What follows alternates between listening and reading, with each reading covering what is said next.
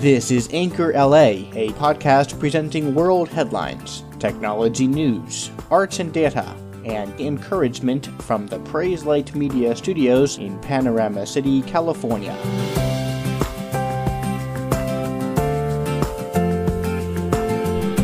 Today is Wednesday, the 2nd of May 2018. In a deal yet to be approved by U.S. regulators, cell carriers T Mobile and Sprint have finally proposed an official merger plan, with T Mobile and its CEO John Legere heading up the new company. According to the Washington Post, the company will now be the nation's second biggest wireless carrier after Verizon, controlling roughly 100 million customers. Despite a press release video released featuring the CEOs of both companies assuring this merger would create more jobs and recalling T-Mobile's excellent track record with the buyout of Metro PCS company a few years ago, many are fearing that the reduction in competitors in the US wireless market will give cause to rising prices from the new T-Mobile over the next few years. But following CEO John Legere's history, it's clear that mergers don't stop his aggressive nature to change the industry, and that includes quality, cost, and customer service.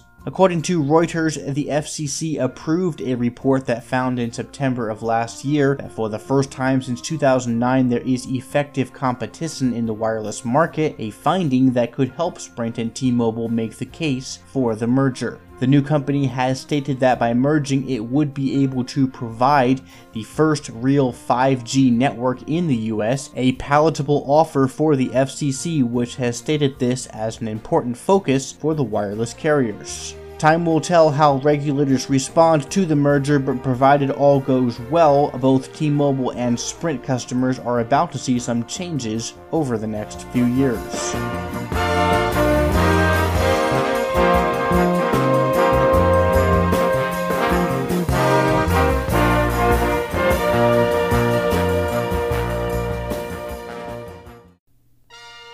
And another merger in the business world, this time in the United Kingdom, as that country's Walmart subsidiary, Asda, has agreed to a merger with grocery giant Sainsbury's, making the latter now the largest grocer in the UK. Although formerly considered the British version of Walmart, the US based store has now agreed to hold no more than 29.9% of the total voting rights in the combined business. The deal marks an ambitious attempt to reshape the UK retail market, in which the traditional Big Four retailers, Tesco, Sainsbury's, Asda, and Morrison's, have come under under pressure from German discount chains Lidl and Aldi in food, and from homegrown rivals along with internet retailers such as Amazon in general merchandise. This according to the Financial Times, which stated that both the Sainsbury's and Asda brands will be maintained, and the company said there were no planned store closures as a result of the combination.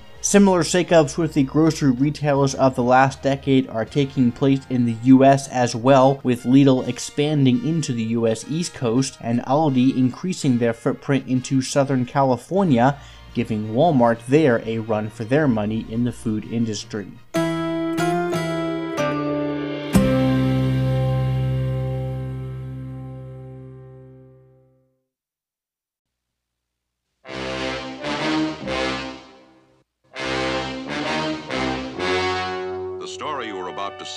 True.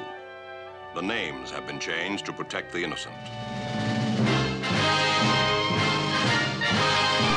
In the late 1940s, a radio program signed on the airwaves of the US, which over the years became one of the most popular and recognizable shows both on radio and TV history. Dragnet was a high action adventure program which enacted the cases of a dedicated Los Angeles police detective, Sergeant Joe Friday, and his partners. The show's name stemmed from the police term meaning a system of coordinated measures for apprehending criminals or suspects. The series gave audience members a feel for the boredom and the drudgery, as well as the danger and heroism of police work. Dragnet also earned praise for improving the public opinion of police officers. In 1951, after about a decade on the radio, the show aired on television with Jack Webb as Detective Joe Friday and Ben Alexander as his partner Frank Smith. In a 1966 reboot, Jack Webb wanted to maintain his partner Frank Smith, but the actor was in contract on another show, and thus Officer Bill Gannon, played by Harry Morgan, became Sergeant Friday's new partner. Cases both on the radio and TV were based off of real life events, and with show creator Jack Webb's extensive study of the police force, the show was considered very true to life as opposed to sensationalized dramas which became popular in later years. The earlier series, which was filmed in black and white, took a documentary approach, with Sergeant Friday and the police force often encountering the seamy side of Los Angeles, with a steady succession of callous fugitives, desperate gunmen, and slippery swindlers. In later episodes, although still using convincing dialogue readings, the color episodes of Dragnet lost the documentary feel, and for many it seemed more staged but both the new and the old episodes were known for to the point dialogues, not so subtle analysis of the causes of crime, deterioration of society, or the fight against destructive drug use. Dialogues that would never pass approval on contemporary TV shows, both for length and for content. Just listen to this Vietnam War era clip from a 1968 episode of the TV series. Sergeant Joe Friday and Officer Bill Gannon are back at the police station with some young men who had been causing disturbances and trouble in the area in the name of activism. You just don't understand. Maybe we do, son. Don't think you have a corner on all of virtue vision in the country, or that everybody else is fat and selfish and you're the first generation to come along that's felt dissatisfied.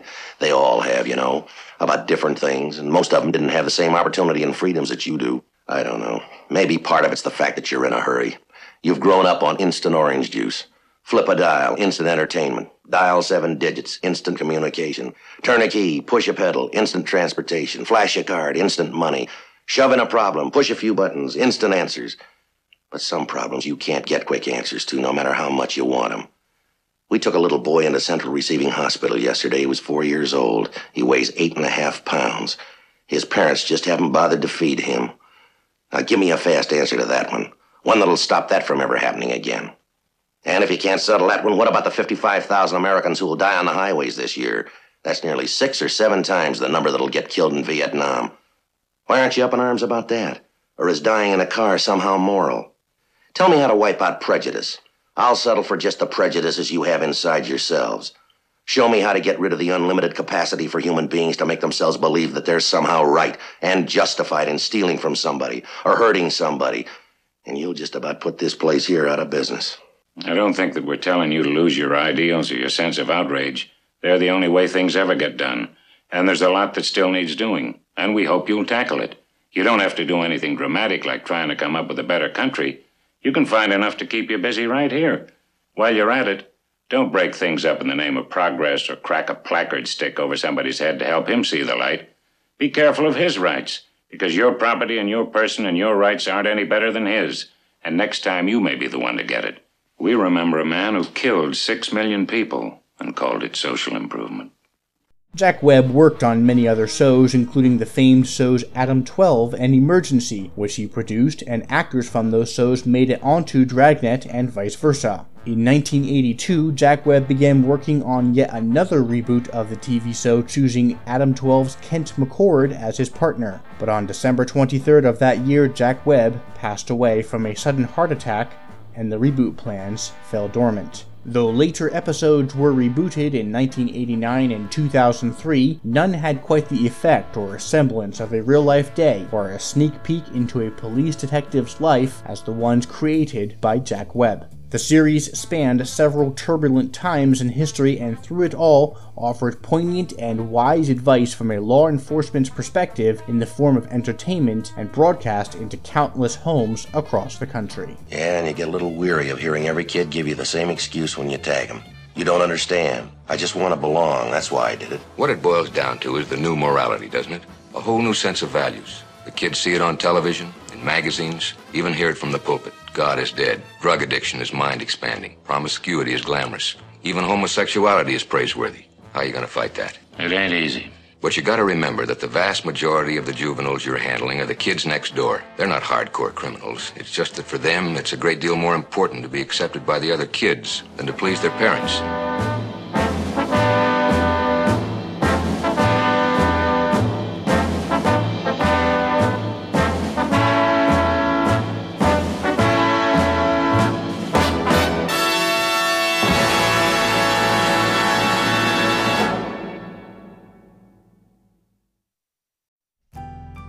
Last week we examined what it means to be saved, that the time for salvation is now, and it's not something that we have the freedom to put off for even for one minute. Life is fleeting. Just like salvation, the time for reconciliation with others is also always now. Tomorrow may be, as it were, too late. No excuse that we can ever come up with legitimizes bitterness, anger, hatred, or any other sin to keep us separated from another person. In Matthew 5, we read, Come to terms quickly with your accuser while you are going with him to court, lest your accuser hand you over to the judge, and the judge to the guard, and you be put in prison. Jesus illustrates there in Matthew 5 that we should make good on any debt or settle any grievance before it's too late. Some background on that passage in the Roman Empire, two opponents at law could settle an issue on the way to court, but not after a judge became involved. Once a judge became involved, the guilty person had to pay the last cent or everything owed in debt. That is why the next verse reads that you will never get out until you have paid that very last penny. A good reminder in this analogy is that the debt that we owe Christ can never be paid. It is unpayable. The amount that we owe Christ because of our sins is unfathomable. Being thrown into prison and not being able to get out until a debt is paid is Jesus' analogy to the Father's punishment for our sins against him. Before we can avoid divine chastening and have a right relationship with God, we must determine to mend any and all broken relationships with other people without delay. In his book Daily Readings from the Life of Christ, John MacArthur points out that because of sin, none of us is ever completely at peace or perfectly related to another. And since it's impossible to have perfectly right attitudes towards others or God, no worship is ever fully acceptable. All of Jesus' teachings in this passage and the rest of the Sermon on the Mount in Matthew show us again the utterly perfect standard of God's righteousness and the absolute impossibility of our meeting that standard on our own. Now, bearing this in mind, may we live our lives knowing that we have done everything that we can to resolve altercations, to make wrongs right. And may we, when God, as the judge, chastises us, submit and learn, be humbled by his reproof, and resolve to weed out bitterness and anger, to live peaceably with our brothers and sisters, imitating Christ, our perfect example in our forgiveness when wronged, and our consistent, biblically defined love for one another.